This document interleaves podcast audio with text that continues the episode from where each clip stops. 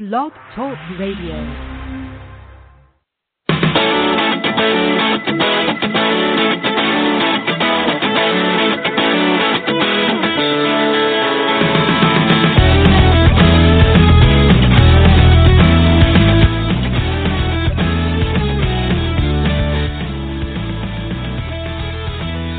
Hi, this is uh, Jim. Welcome to Outsports Podcast. Uh, I'm here as always with Sid. Uh, we're both in Los Angeles, but in two days from now, Sid will be in uh, beautiful Cleveland for the gay games.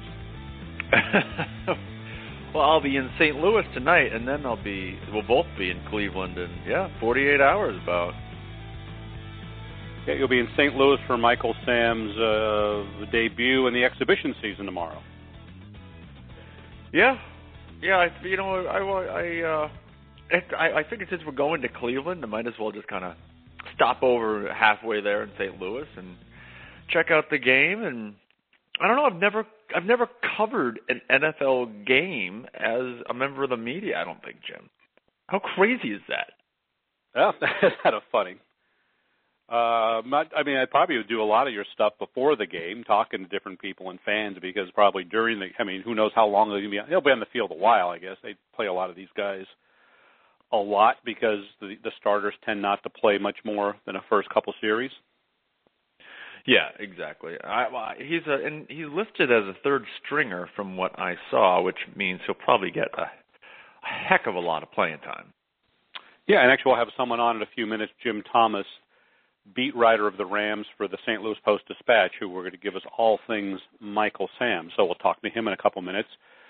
Um, but uh, we had a good story this week. We can talk briefly. Uh, baseball coach, 25 years old, Nate Alson, came out in South Dakota.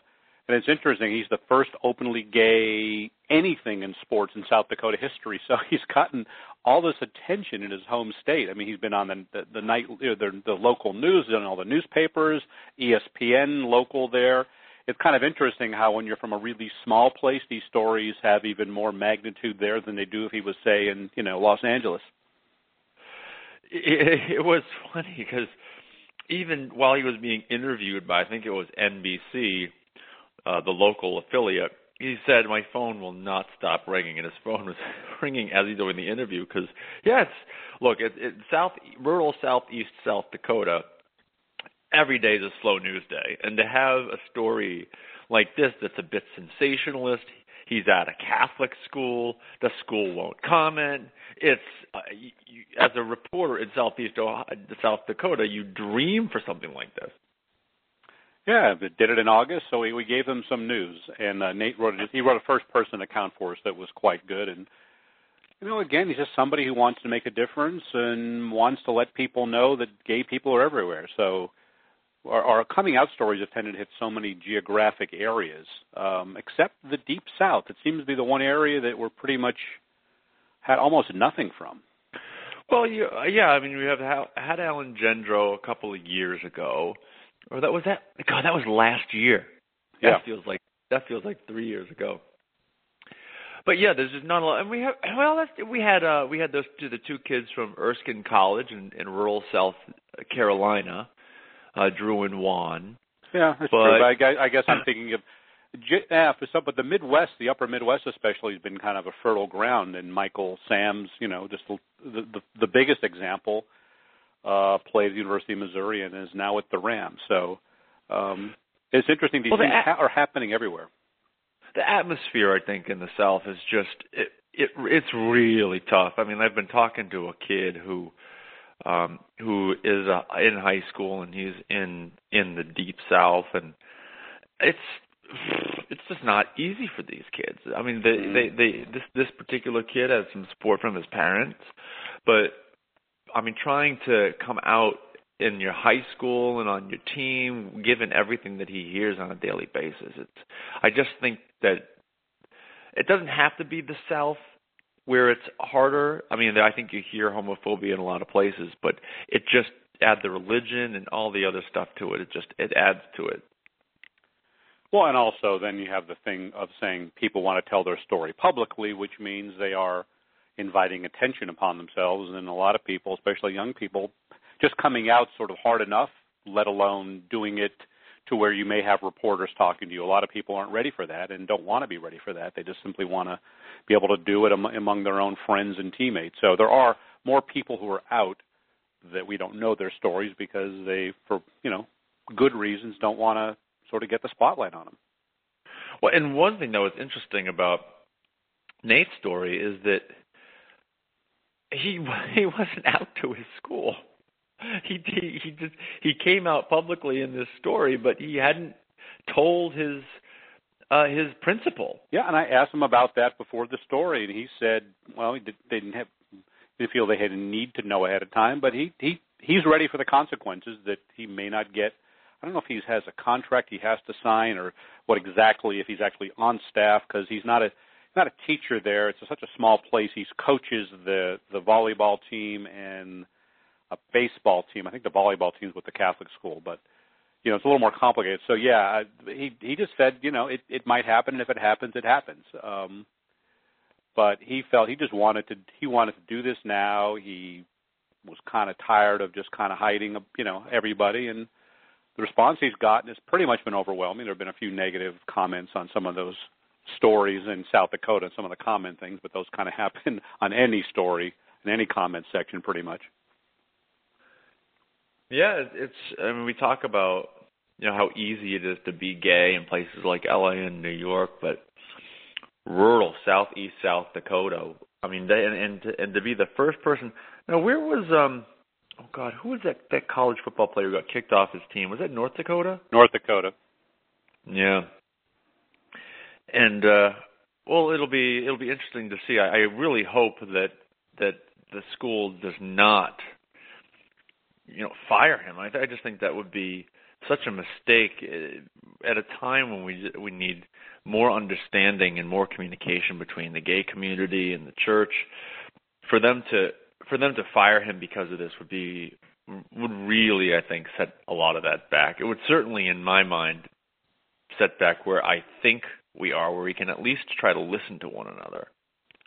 Yeah, and it hasn't. I mean, it hasn't been anything official yet. So I, well, obviously, we'll be following that when it, when and if it happens. Um, but again, it's interesting, and he's already hearing from a lot of other athletes and coaches who want advice, and um, it just kind of shows that these stories. I mean, we keep saying this, we keep these stories are important because they keep connecting with people, and if they didn't connect with people, people would wouldn't care, but people still care. Well, it's funny. You posted the story, a little inside out sports. You posted the story at about midnight, and usually when you do LA that, time. yeah, LA time. So it's 3 a.m. Eastern. I wake up about seven o'clock, and I I checked the the site to see if Jim's posted anything new, and I checked. The, I what the first thing I did that morning from bed is I just checked the traffic, and I looked at. I was like, what the hell happened? Because the traffic was really high, and already in just a few hours while people were sleeping, people had already picked up on Nate's story and just started sharing it all over social media. So it was a huge story right away. I think it's been our I think this is the third straight day. It'll be our number one story traffic wise. Yeah, and I, I think uh, we, we always hear, well, why why do we care? Well, people still obviously care. Nate was inspired by Derek Shell, who wrote his story for us in 2013, right? So uh, it hadn't even been a year since Derek's story appeared and that was the inspiration for Nate. Um, and who knows if Nate will be the inspiration for somebody new. Yeah, it's funny. I was let's see, when was it?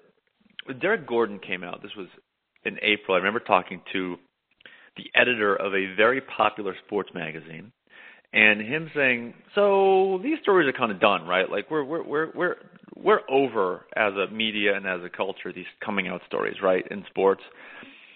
All we had had is a, a couple of professional athletes and some people in college and high school, and all of a sudden we're supposed to be over these. And as you said, as as we post these stories, you never know which one is going to connect with people. And obviously, this one uh, connected with people in South Dakota. And you look at our traffic over the last couple of days, the traffic from South Dakota has been huge. In fact, South yeah, Dakota yeah, is probably funny. top two or three top two or three state for us, which is not normal.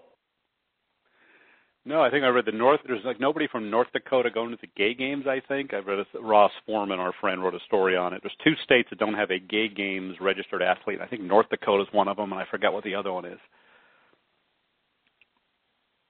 North Dakota. Well, listen, there just aren't many people there. Period.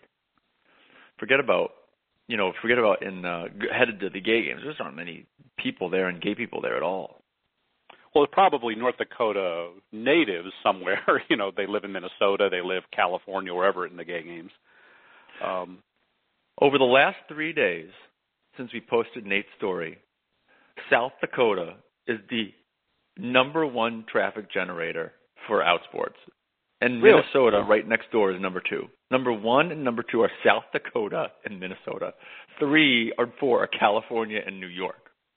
It just shows you the power of those. You you you you write a story about a place that's just not used to being in the news or, or talking about this issue. People are interested. It was it was all over the South Dakota media. Everyone picked it up. I saw that, and I saw again. It was a great. I want to post a essay by an ESPN radio guy in South Dakota, you know, about how wonderful this is and it's about time and, you know, because I guess he was reading some of the negative comments. Well, yeah, you read the negative comments and it just makes it makes me realize just how important writing all of these stories are. Yeah, and Nate's a, a, a self-described Christian. I mean, you know, he doesn't back down from that, and yet there's been a lot of people. You can't be a Christian and be gay. That's what a lot of the a lot of the comments basically have been. Mm. Well, that's what a lot of people say. People say you can't be gay and be Republican, you can't be gay and be Muslim because of some of the tenets of the, uh, obviously, of the beliefs.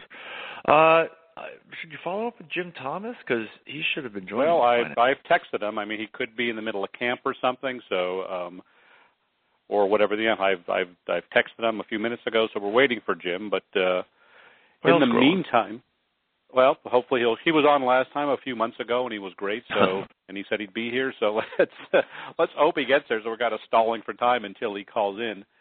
Uh, but the well, exhibition let's talk about the gay games. Yeah, let's talk about the gay games. The weather's supposed to be good. Weather.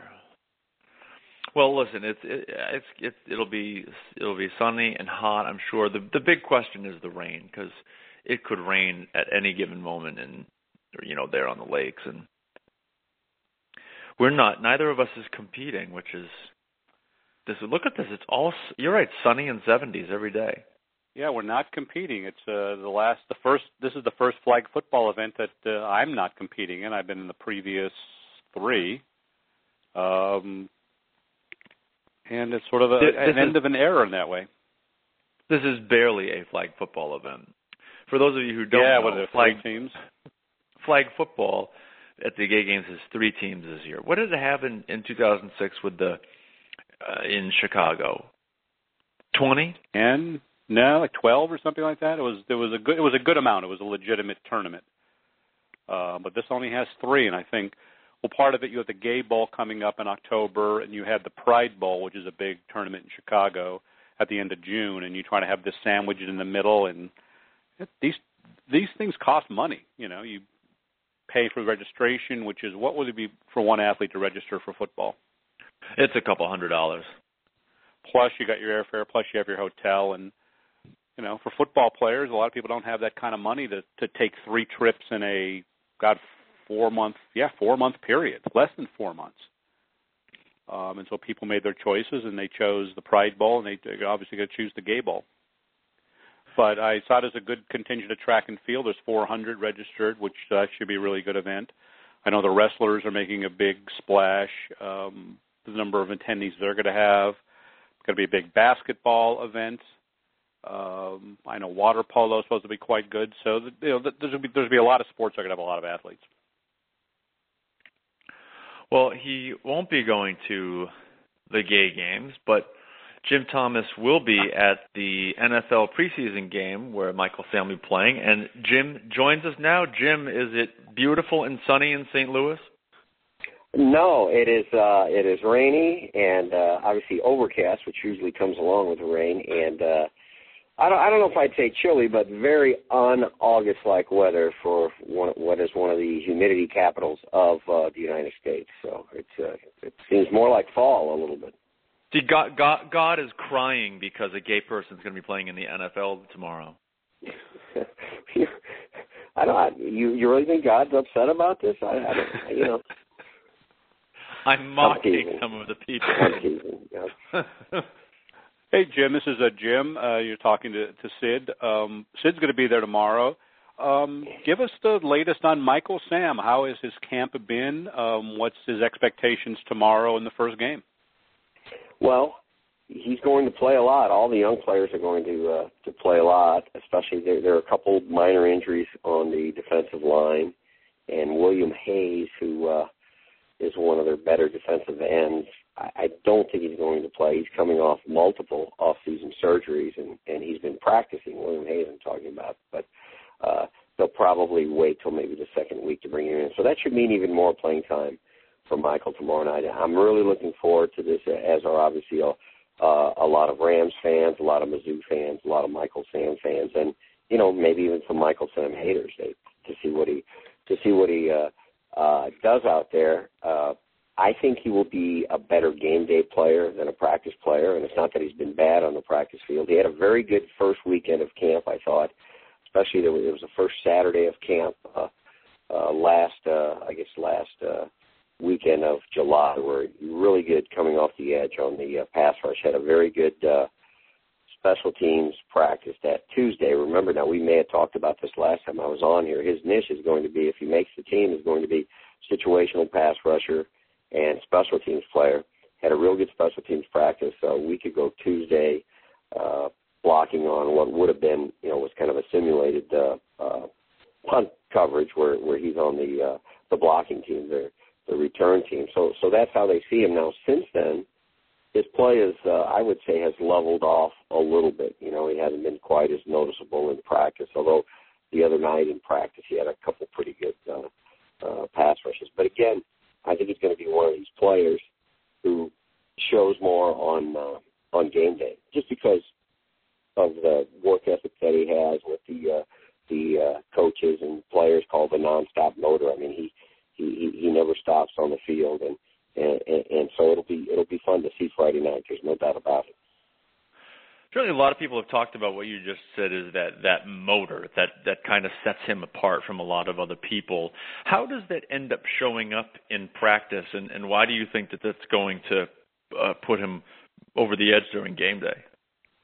Well, yeah, I, I, it's hard to say how it shows up on on on practice because I think he'll be better on game day. Kind of one of these things when the lights are on. That There was a Rams had a player named Grant Wistrom who played on the, the Greatest Show on Earth teams mm-hmm. and or on turf teams, and and uh, he was the same kind of guy. During practice, you'd watch him; he's just so-so. But it was something, just something about game day, where uh, uh, he just found another gear, turned it up a notch, and, and Grant had some athletic talent, just as Michael Sam does.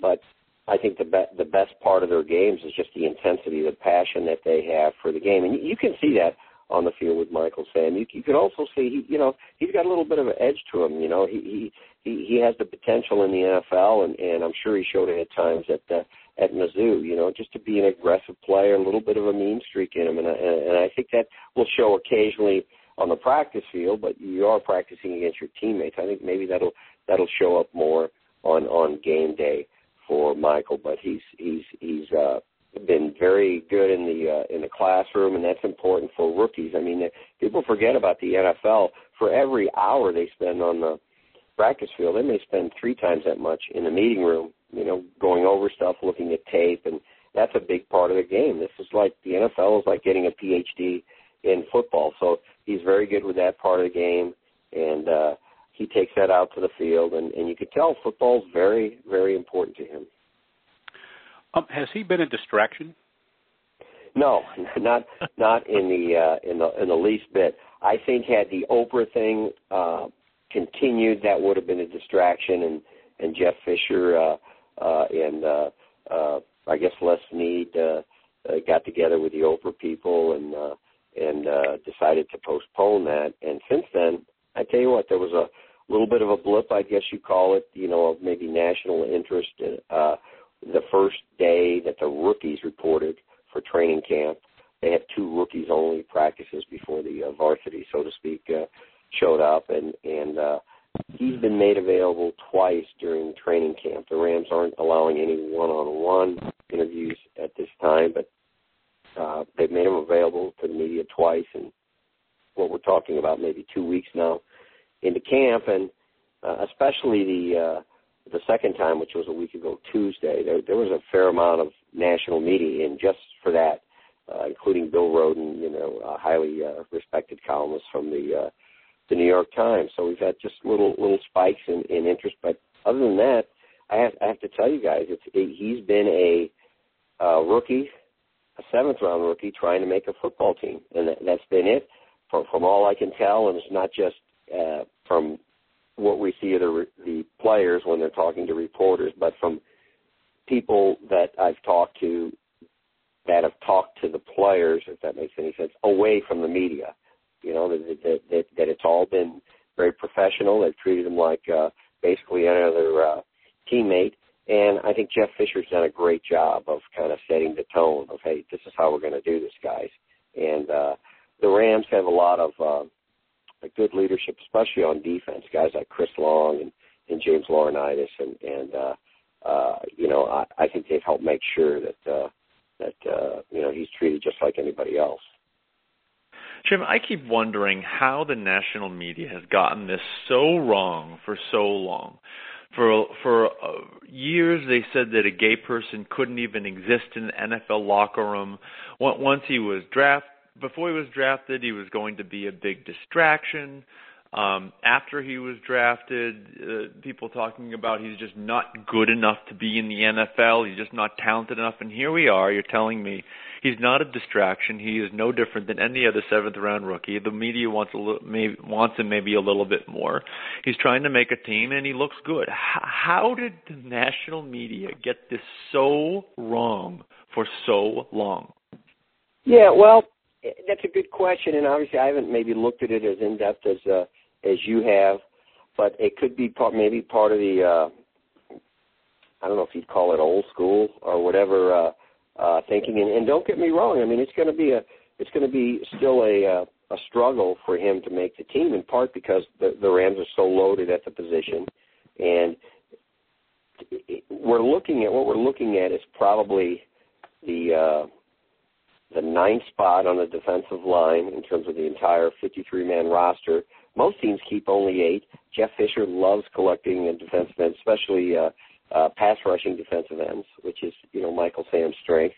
And so the fifth spot, he's kind of in a in a battle with uh, uh, Ethan Westbrook, who's an undrafted rookie from West Texas A&M in 2012, not last year, but in 2012, he was a Division two uh, national uh, defensive player of the year. As and we all know uh, that this could, could be an historic moment if he makes the final roster. There's no doubting that. But I think in terms of the day-to-day coverage of the team, I mean, and when Michael Sam uh, talks to the press, I mean, he's trying to make a team. It's it's football, and it's like a lot of times the national media will come here and they'll try to skirt the issue of the sexual orientation. But w- what is Michael Sam supposed to say to him every day? Like, well, yeah, I'm still gay, and yeah, I'm still trying to make I'm still trying to make the team. You know, I mean that's you know, so th- that's kind of that's kind of been interesting, and, and I guess maybe they're hoping for some big scandal to come out of here or some player to say something against uh,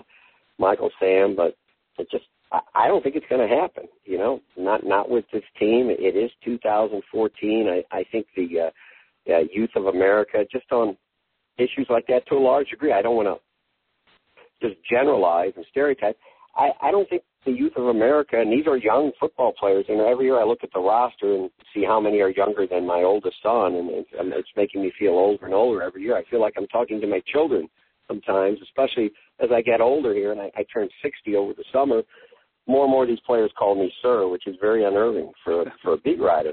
But anyway, I don't think the youth of America are that that they're relatively colorblind, and uh, I don't think they care about sexual orientation to a large degree. And again, I'm I'm not saying everyone, but I think that's where America is uh, trending. So again, you know, maybe something like that will happen. You know, someone will say something like that, or but uh, you know, it, it it hasn't happened now. This is a uh, a, a, a good a good locker room. You know, and that there aren't in in general there aren't there aren't a lot of head cases or troublemakers on this team.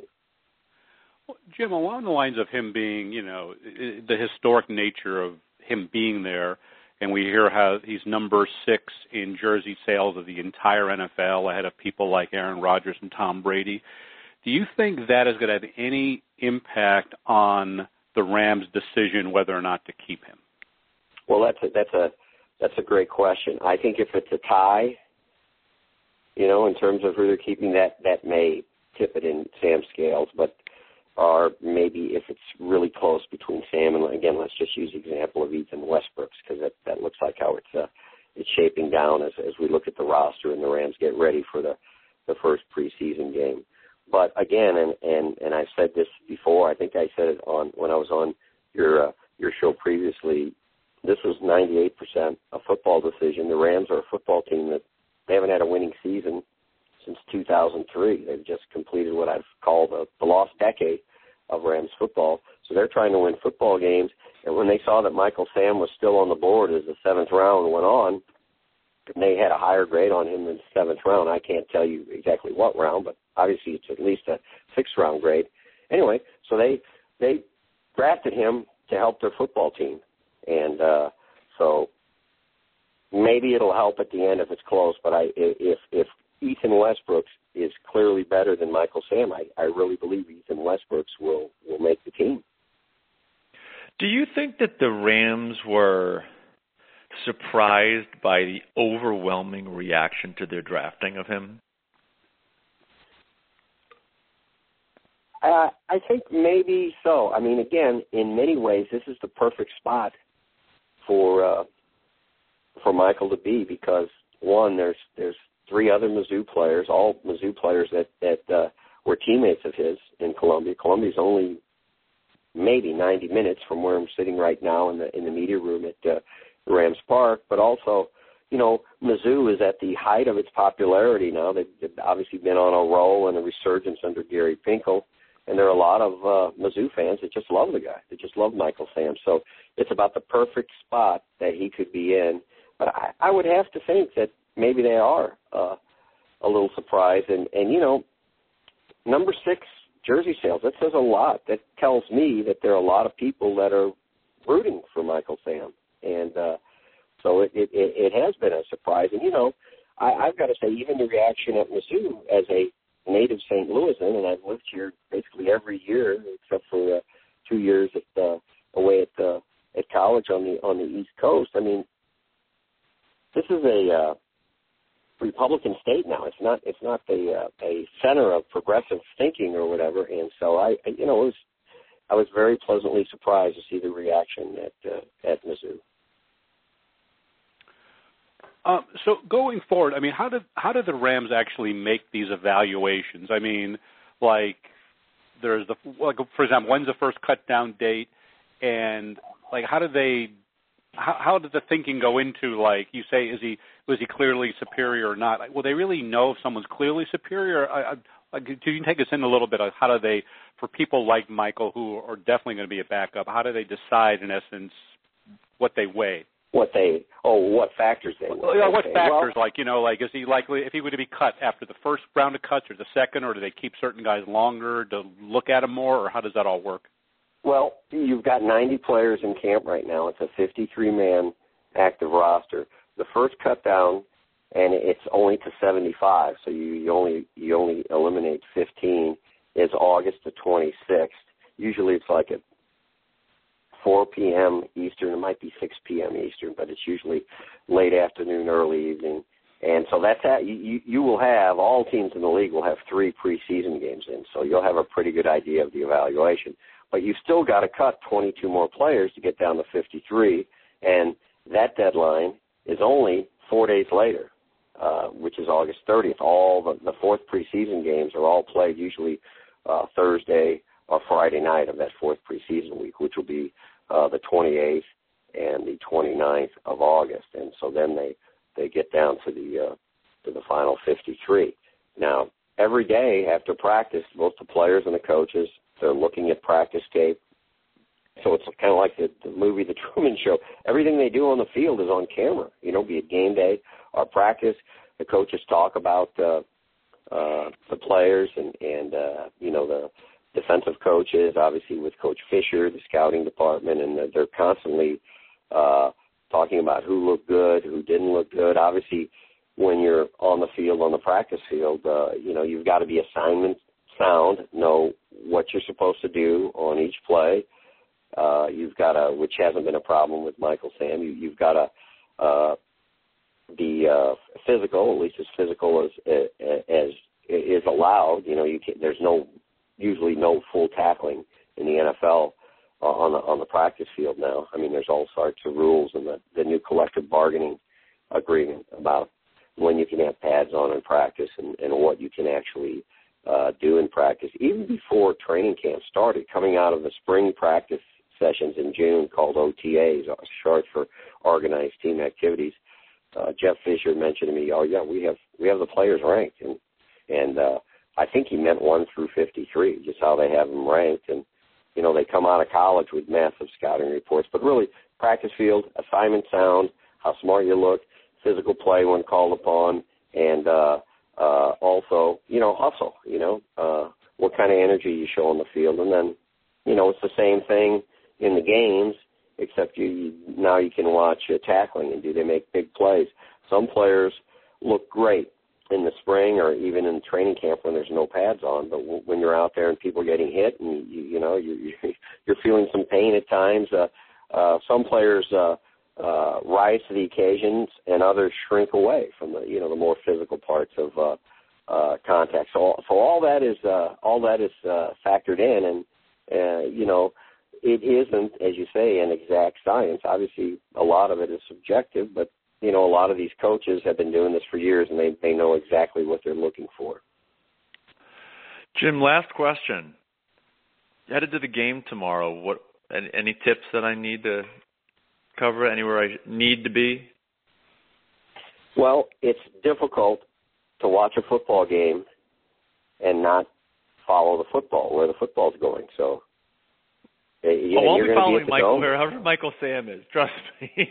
Right. All right. Well, don't resist the temptation to follow the football. You've got to zero in on him, and uh, they'll show plenty of replays on the scoreboard, but zero in. And sometimes it's it's hard to tell in that you know in that math on a running play or whatever. But just train yourself to to uh, follow Michael. Uh, you going to be in a uh, uh, suite at the game or uh, in, in uh, regular seat? I'll be in the press box. Oh, you'll be in the press box. Okay, bring your binoculars.